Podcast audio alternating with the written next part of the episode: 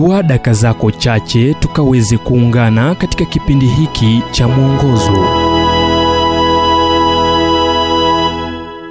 Disemba ya siku 40. Na siku ya saba Mungu alimaliza kazi yake yote aliyoifanya, akastarehe siku ya saba, akaacha kufanya kazi yake yote aliyoifanya. Soma Mwanzo sura ya pili mstari wa pili. Napendekeza kuwa mwezi wa Disemba ufanywe kuwa na siku 40, ukiwekwa siku tatu zaidi mwanzoni mwa mwezi kuruhusu wakati wa kujiandaa kwa siku za shughuli nyingi mbeleni. Kisha kuwekwe siku zingine tatu za ziada, tuseme kati ya Disemba 18 hadi 24 na siku zingine tatu zaidi kati ya Krismasi na tarehe 31 ambazo zingeruhusu kurejelea hali yako kutoka kwa ratiba yako iliyopakiwa kupita kiasi. Unapenda wazo hilo kweli?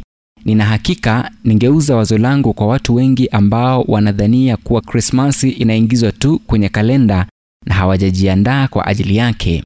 Ratiba iliyopakiwa kupita kiasi inakugeuza mtu aliye na hali ya wasiwasi, ukitabasamia sherehe na kuwakunjia uso jamaa na marafiki wa karibu.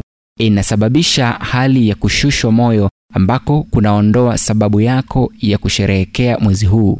Inakugeuza kuwa na kitu ambacho ni tofauti sana na mtu ambaye anataka watoto wako kukumbuka. Kisha waza tena kuhusu kilicho muhimu kwako, na hii ina maana ya kuwa unawaza kuhusu mambo yako unayoyapa kipaumbele. Huwezi kumfurahisha kila mtu, usijaribu. Hivyo ni nini muhimu? Iwapo Krismasi ni suala kuu la mwezi, hivyo lenga maana ya hafla hiyo iliyotumika sana, sababu ya msimu. Jambo ambalo jamii nyingi zimekumbatia ni kutoa zawadi kwa mradi au familia yenye mahitaji kuliko kitu chochote wanachojifanyia au kujipatia wenyewe. Kwa kuwa huwezi kufanya kila kitu, unapasa kuamua jinsi ya kutumia wakati wako, pesa zako na rasilimali zako. Na pendekezo hili la mwisho kabisa linakuja na onyo.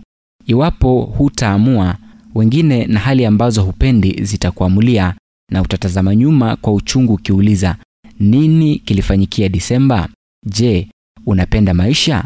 aliuliza Ben Franklin akiongeza, hata hivyo utumie wakati kwa hekima, kwa kuwa huo ndio unaoandaa maisha.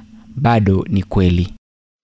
Ujumbe huu umetafsiriwa kutoka kitabu kwa jina Strength for Today and Bright Hope for Tomorrow kilichoandikwa naye Dr. Harold Sala wa Guidelines International na kuletwa kwako nami Ibrahim Adolwa.